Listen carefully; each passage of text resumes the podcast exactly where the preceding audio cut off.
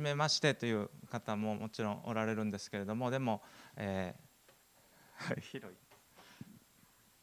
あのそしてあのストリーミングの方もですね一緒に礼拝できることを嬉しく思います。そして本当に私自身が元気をもらってますし励まされています、えー、すいません、えーまあ、今日まあ、一緒にですねイエス様のこのキラッとしたね素晴らしいイエス様のその部分を一緒に発見することができたらそして、えー、そのイエス様をまた崇めることができたら何か決心することができたら、まあ、そういうことを思っています。イエス様一言お祈りします。イエス様、えー、導いてください。今日一緒にこの聖書の箇所を見ていますけれども神様が私たちの心に、え語ってくださるようにお願いします。イエス様の皆によってお祈りします。アメン。いつもありがとうございます。皆さんと仲良くできて嬉しく思っています、えー、私はですねあの、えー、子供が3人いるんですけれども、えー、今日昴生君というのがあの出会いましたけれども私の長男も昴生という名前で あの、えー、なんか嬉しかったんですけどその、まあ、うちの昴生君ね、えー、うちの昴生君の方に、えー、起こったことを少しシェアできたらなと思うんですけど1週間ぐらいの間に少し前の1週間ぐらいの間に起こった出来事でした、まあ、ある人とですねあのカウンセリングみたいなそうちょちょっとこう話をしている時があってそれで、まあ、趣味も大事ですよねみたいな話をしてたんですねそこに昴生君もいたんですけどその中で「何か趣味あるんですか?」って聞いたら彼がねあのプラモですねっていうプラモデルねですねということで出て、えー、それもいいですね作ってる時夢中になってね、えー、すごく良さそうですねって話しててほんで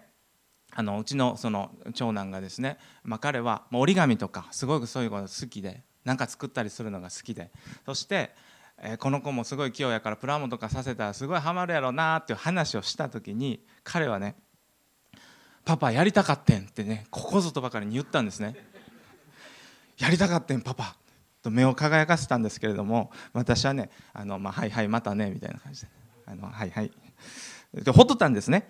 そしてまた別の話で実は広島にいとこがいるんですけれどもその、まあ、うちの昴生君も行きました。そこであのまあ、初めてそこのいとこのところでお泊まりしてですねそして人生で初めて彼はねあの任天堂 Wii っていうんですか？合うてます？任天堂 Wii のマリオカートっていうのをやったんですね。それで彼はもうこんな世界があるのかと。これがこれあんなもう触れたことないなかったですからこんな世界があるのかとこう目が開いたというかもう楽しくてね、まあ、まあ、マリオカットってこう平和ですよね。でもうでもパパみたいな。まあまあ私またね「はいはい」言いながらね「よかったね」って「はいはい」って言って。ほっとったんですね。ほんならそのまあそのそういうことがあってからの1週間の出来事だったんですけれどもあのね先日、まあ、また違うところのところにあの、まあ、ちょっとこう遊びに行ったことがあってそこで折り紙でねその家で遊んでたらそこのお兄ちゃんが「手先めっちゃ器用やな」っていうことでね「こんなんあるで」とかって「やる?」とかって言って出してきたのがガンダムのプラモデルやったんですね。パパ来たみたいなもとけもとけみたいなねこっち僕ももうあんでものすごい喜んでねうわーと思いましたそしてまたまたそのもうほんとすぐ近くの出来事でしたけれどもあるご夫婦から LINE が来たんですね LINE が。で LINE ってこう来た時にちょっと初めの数行見えるでしょ？見える設定の人は。なんか見えるところでこう「こんにちは」って来て「こんにちは実は何年も前に中古で任天堂の Wii を買ったんです」てんてんてんって入ったんですね。ギャーと思って。ギャーと思って開いてみたらあのもう全然やってないしあれなのであのもらってもらえませんか？にマリオカートもあります。マリマリオカートとなんとかスポーツみたいなのもあります。セットでいりませんか？って来てですね。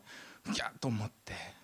神様えごひいきとちゃいますか？と言いたくなるぐらいですね、まあ、彼らの子供たちの、まあ、心の願いみたいなあのどんだけ祈ったんか知りませんけれども心にあった願いみたいなものもあ神様聞いておられたんかなとかね。私はちょっと励まされたんですよね。しかもなくてはならないものじゃない。そういうところまでも与えてあげようというお父さん天のお父さんの太っ腹みたいなところも、えー、感じたんですよね。今日はですね、まあ、そういううんまあ心の中の、えー求め心の中で願ってたことを求めていたものを天のお父さんが見て聞いてそして手を伸ばしてくださったそういう経験をした、えー、アフリカ人の話を今日は一緒に見ていきたいなと思ってるんですね。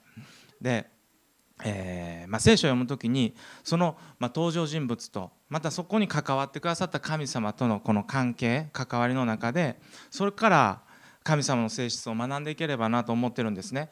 なぜならあなたにもこの神様は同じように関わるお方だよ。この人と関わったけどあなたとは違うようじゃないよ。ですからあそのことを私たちは受け取っていきたいと思うんですね。今日は使徒の働きの発祥というところですね。このところに今日はこのエチオピア、まあ、アフリカの人ですね。エチオピアの宦官というそういう立場の人がイエス様を救い主として信じて受け入れて変えられていったそういうストーリーなんですね。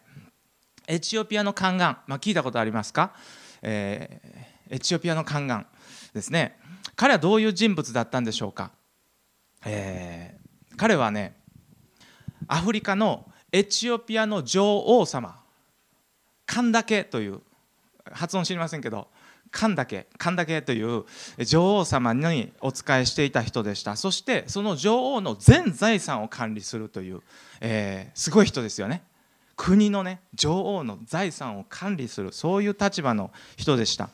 この人はこのエチオピアの宦官は、まあ、すごいこう政府の、まあ、最高ぐらいのところの地位にいるそういう人だったんですけど彼はどうしてどのようにしてこのそういう高い地位を得ることができたのか、まあ、それはもちろん彼が優れた人物だったということもできると思いますけれども何より大きいのは彼が宦官だったからです。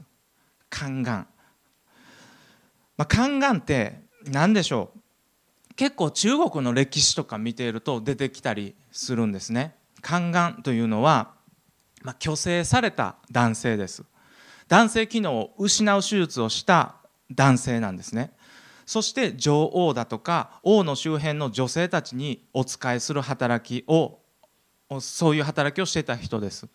虚勢されて男性機能を失っているということで信頼されて王宮の王王宮の大切な働きを委ねられていたというそういう人なんですね。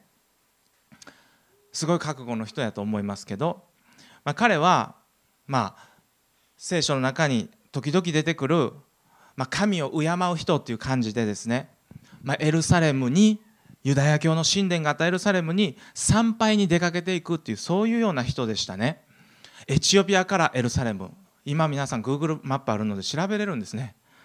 今の道でエチオピアからイスラエルエルサレムまで何キロあるか？4027キロですって。まあこれいいんですよ。遠いってことですね。ぶっ続けで歩いて759時間だから1ヶ月ちょうどなんです。ぶっ続けで歩いてね。歩き続けて。で彼は馬車だったようですけどそれでも走って休んで走って休んでですし今みたいなバーンという道は通ってなかったと思うし、えー、1ヶ月の旅じゃ効かなかったかなと思っていいと思うんですね。3ヶ月ぐらいかかったかな片道。まあそういうところそれでも行くってすごくないですか？皆さん。3ヶ月かかるところ行こうって。人生でそんな計画立てたことありますか？ものすごい彼はね熱心でした。すっごい求めがあったんですね。その神を知りたいというかそういう人でしたよね。そして、まあ、彼はあ神を熱心に求めていました。そして熱心な外国人がね熱心な外国人がユダヤ教に改宗するというケースは当時もあったんです。けれどもそれは割礼というプロセスを経て通ってユダヤ人になるんですね。彼は宦官でした。宦官。旧約聖書のお定めの中には全て虚勢した男子は神の改宗に加わってはならないという立法が旧約聖書を見たら書いてあります。レビ記だったかな書いてあるんですね。彼は宦官でした。だからどんなに熱心に求めてもどんな熱心にあのエルサレムのところに行っても彼はユダヤ人のユダヤ教の神様ユダヤ教に入れてもらうことが彼はできない人でした。しかし彼は道を探してたんですね。そうは言ったって神を求める心があるんですね。そして彼は神を求めていました。求道者という感じですよね。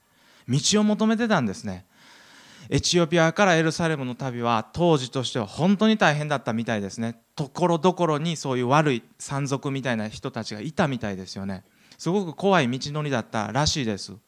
彼はそれでも神殿目指していきました。神を礼拝してみたいと思ったんですね。彼の国には彼の国の宗教あったと思います。いろんな神殿あったと思います。けれどもここあそこやとこの神様やとね彼はそうやってはるばる旅をしていったんですよね。そこでエルサレムに彼は到着してそしてエルサレムにあるユダヤ教の神殿に到着してそして彼がそこで体験したことは何だったんだろうかなということをそういうことちょっとね一緒に考えないとエチオピア人に私たちエチオピアの宦官に入り込めれないかなと思うんですね。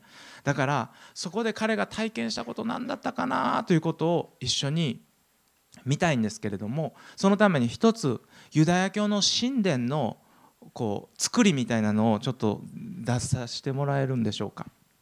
出ましたね。彼はね何人でしたっけ？ストリーミングの方もどうぞ。3はい。ピア人ですよね。エチオピア人ですからユダヤ人じゃないでしょ？ですからユダヤ教はねユダヤ人とそれ以外を違法人とかって呼んでですね完全に分けるんですよね。分けるんです。だから私たちもユダヤ人じゃないから違法人ですからその人たちが違法人が巡礼に神殿にやってきた場合どうなるんでしょうか？どうするんでしょうか？実はね神殿の中で入れるエリア決められてたんですね。入れるエリアが決まっていました。一番外わかるかな？死聖所っていうのが超ど真ん中中心です。ここに神がおると言われてる場所ですね。そこが。けれどもそこからここどんどんどんどんこうあれしていって違法人の庭って見えますか？この違法人の庭って道一番広いわけですよね。違法人は外国人は言うたらユダヤ人じゃない人はここまでしか入れてもらえません。こっから先は入れてもらえないんですね。入れてもらえません。そしてそこからもう少し奥に進むと女性の庭って分かります？婦人の庭と書いてある。分かるかな？そこちょっと入るとこあって。行きましょうか。その外。婦人の庭。それそれそれですね。そこから入って婦人の庭。女性の皆さんごめんなさい。ここまでです。これ以上は入れてもらえません。入れてあげません。っていう感じですね。そしてもしあなたがユダヤ人の男性だったらちょっとでかい顔してもう一歩行けます。わかります？男子の庭ってあるんです。ね？男子の庭というところに男性だったら入れる。そしてそこから先が聖女です。聖女です。聖女というのは祭司というもう特別な仕事役職の人しか入れない。しかも祭司の中でもローテーションでいつでも入れない。聖女というところがありました。神の死聖女に近いところとしてね。そして聖女の奥に皆さん隔ての幕ってねこうこういうのがあったんですね。こんなペラペラじゃないですよ。もうもう絶対に見えない入れない。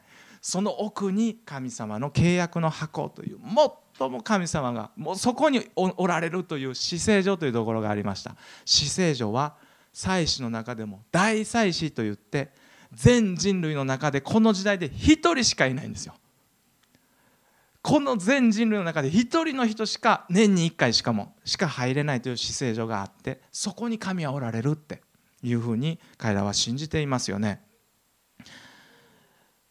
こうやって死聖所から隔てられて隔てられて隔てられてユダヤ人の男性ですらあそこまでしか行けなくて女性だったらこんなんで違法人だったら、まあ、こういうように本当にこう隔てられ隔てられっていうところに彼はそこに到着しました。けれどもそれ以上は入れてもらえないという経験でしたよね。この隔てを隔てを取り除くために生贄となられたのは誰でしたか？イエス様なんですね。イエス様なんですね。皆さんご覧ください。次の御言葉ですね。イエス様が十字架にかかって命引き取られる時にこういうことが起こったって書かれてありますね。その時一緒に読みましょう。3はい。その時イエスはもう一度大声で叫んで息を引き取られた。すると見よ神殿の幕が上から下まで真っ二つに裂けた。死聖所をもうここには誰も入れない。大祭司以外入れないと言われてたその幕が上から下に破れてしまったんですって。皆さんこの幕はね横20メートル高さ9メートルで厚さが20センチぐらいあったんですって。織物で20センチってもう何トンですよ。これ裂けないですよ。しかも絶対裂けないやつがどっちから裂かれたと書いてありますか？上から下。これ下から人間が裂いたんじゃないんですね。もう神の側から「いらん!」って いらないもうこれは。なぜですか？イエス様が全ての罪取り除いてくれて誰でも清められてこの死聖所に入ることができるようになったという意味ですよね。新しい時代の幕開けですね。ここから来たんちゃうかな。私のところに誰でも来なさいですよね。でもそれを知らなかった違法人であるエチオピアの宦官はねこのところに来ました。ユダヤ教の神殿に行って隔てられて隔てられて壁の外であの奥の方にいると言われる神を求めて彼はやってきました。彼はどんなにすごい金持ちだったと思います。けれどもどんな身分の高い人であってもどんなに遠くから来たんだと言っても入れてもらえませんでした。神殿の中心からもう本当に離れた。ここですかっていうところにしか入らせてもらえませんでした。彼はね何を感じながら何を思いながらこの帰り道に着いたでしょうか。これは想像を許してもらえる範囲だと私は思いますけど虚しいなとかね乏しさとかね拒絶感とかね感じなかったでしょうか。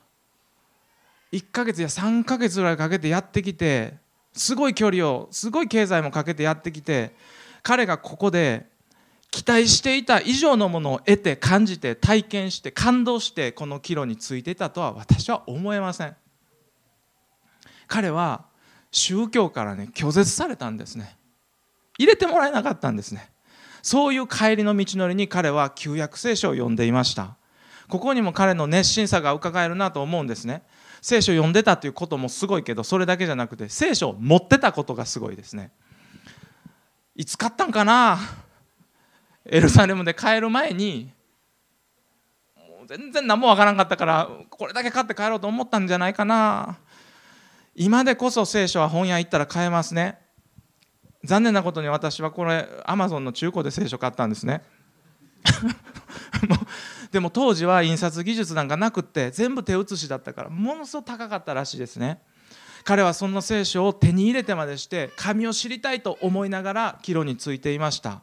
彼はちょうどイザヤ書のイエス・キリストの予言のところを読みながら彼はね分からん言いながらねうーんと言いながら馬車に乗ってたんですよね。神様は神様はこういう求める心を放っておかれないお方だということを今日皆さんにシェアしたいんですね。神様は彼の心を聞いておられましたよ。どんな虚しく帰っていく姿をこんなんで返したくないなと神様は思ってたでしょ。彼の心の声叫び声にはならなかった祈り俺を受け入れてくれる神はいないのか。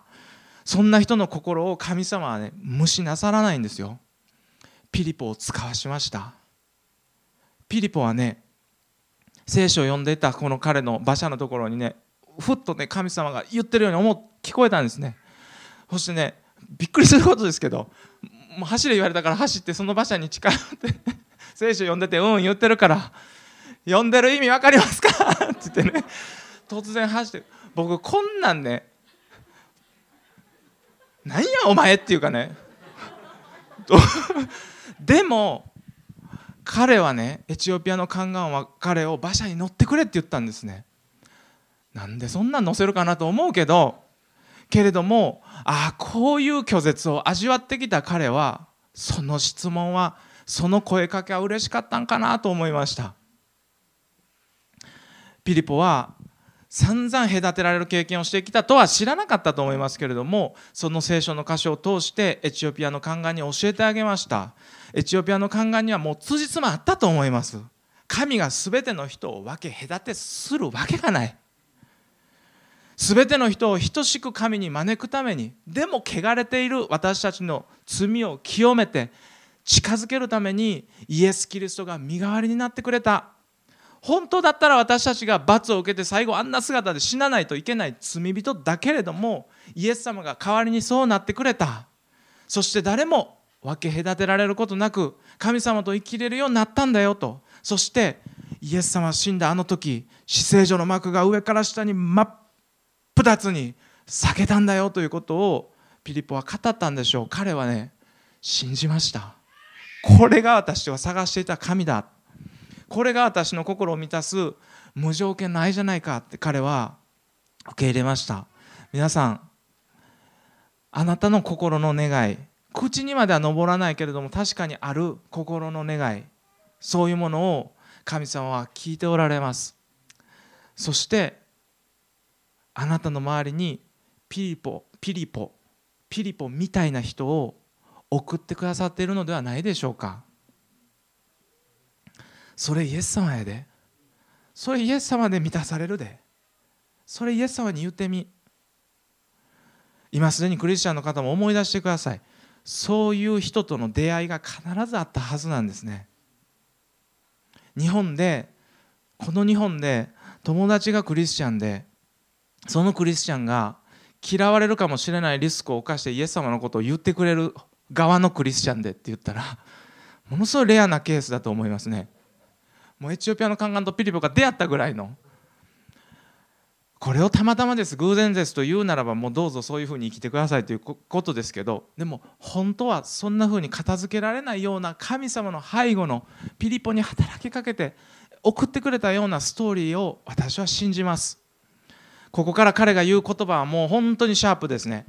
私が洗礼をバプテスマ洗礼を受けるのに何か差し支えはあるでしょうか？彼はね分かってんです。ないってこと。当時アフリカにこのイエス様を信じる人一人もいなかったかもしれません。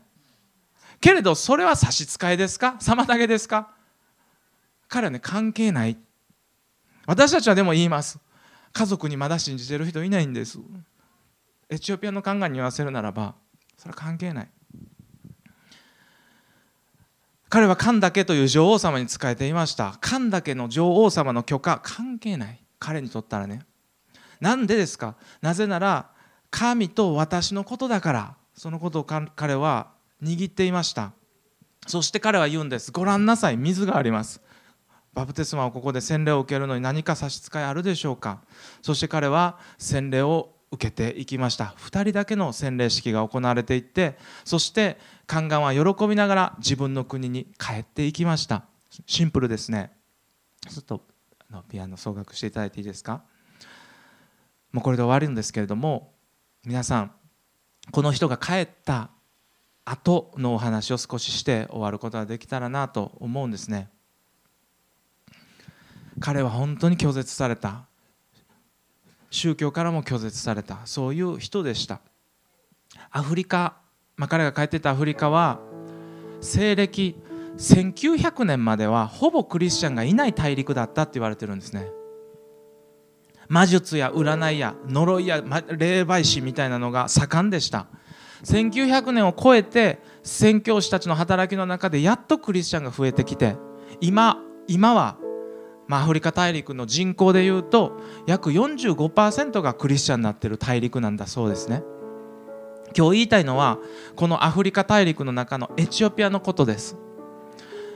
もう本当に宣教師の墓場と言われたアフリカの中で、まあ、さっき言ったように1900年超えてからやっとクリスチャンが出てきたというんですけれどもその中でもっともっともっともっと前からもうたどれないぐらい前からキリスト教国と呼ばれ続けた国があったんですね。これどこでしょうか？まあエチオピアじゃなかったらもう話むちゃくちゃエチオピアなんですね。エチオピアはもうたどれないぐらい前からキリスト教国と呼ばれ続けた立ち続けたそういう国でした。周辺はイスラム教の国家に囲まれながらでもなぜかキリスト教国として歴史を紡いできたんですね。そして貧しいアフリカの大陸の中でもちろん困難もあるけれども農業が盛んでコーヒー私たち好きなアラビカっていうコーヒーはエチオピアに自生してたらしいですよね。そしてスポーツ特にマラソンとかどう見ても発展してた国だったっていうんですよね。この国だけエチオピアがなんか特別だったんだって。歴史もちょっと違う。キリスト教国として立ち続けたし。歴史学者たちがその理由を探したっていうのを僕どこかで読んだんですね。これどういうどうしてこの国はこういう歴史をたどってきたんだろうかなんでだろうかということを歴史学者が探して探してっていう中でどうしてこんなに祝福としか思えないようなこういい発展を遂げていたんだろうかなということの中で探して探してそして答え見つけたっていうんですね。それ読んで僕感動したんです。おったって。この人やん聖書の中に。このエチオピア人がキリストの福音を持って帰った。そして彼が舞台には出てこなかったけれども彼がこの祝福を神の祝福を自分の母国に流したそうとしかもう思えない。この人やとね。皆さんこの一人の決断が周りの人エチオピアという国を祝福したんですね。神様は一人から始められます。私が皆さんがあなたがその一人となりますように。エチオピアの宦官の本当にその生き様を私たちも受け継ぐことができますように。彼は拒絶されていた人でした。けれども神様は彼を愛していました。そして招いていました。そして彼はただ招かれただけではなくて招かれるだけではなくて神様の特別な使命を置かれて特別に輝かせていただく人生を彼は送っていきました。この中で拒絶感を感じていたり、まあ、そういう方もそういう傷そういう経験があられる方もいるかもしれない。けれどもイエス様はあなたを招いておられる。そしてイエス様の手は開かれている。そしてそんな方をイエス様はそのあなたイエス様の栄光でまとわせて輝かせたい用いたいと使ってくださるお方だということを今日受け取っていきたいと思いますね。そしてすでにクリスチャンの方へ最後に言わせてください。私に語ってるつもりです。私たちは問われるんですね。じゃああのピリポをエチオピアのあの満たされない心を抱えたあの宦官に使わされた精霊様はすでにキリストを知っている私たちに私たちをこの日本のこの大阪の傷ついた心傷ついた闇を持っているそういう人々のところに使わそうと声をかけておられないだろうか。ピリポあの人のところに行ってくれと神様は言ったその声は私たちのうちにも響いているんじゃないか。そのことをまた問われます。一言お祈りします。イエス様皆をあがめます。この拒絶され隔たれたエチオピアの宦官神様あなたは見捨てず放っておかず特別な形でご自身の身元に招かれたことを覚えて感謝します。そうです。私たちもいろいろな拒絶感やまた否定的なところを通ってきたそのような方がおられたとしてもそうです。イエス様あなたは私たちを招いてくれていることを感謝します。あなたに従っていくそのような決心をもう一度新たにさせてください。そして私の人生をこのエチオピアの宦官のように輝かせて用いてください。今までの歩みよりもさらに輝いた歩みを神様が私たちにくださることを信じてありがとうございます。イエス・キリストの皆によって感謝してお祈りします。アーメン。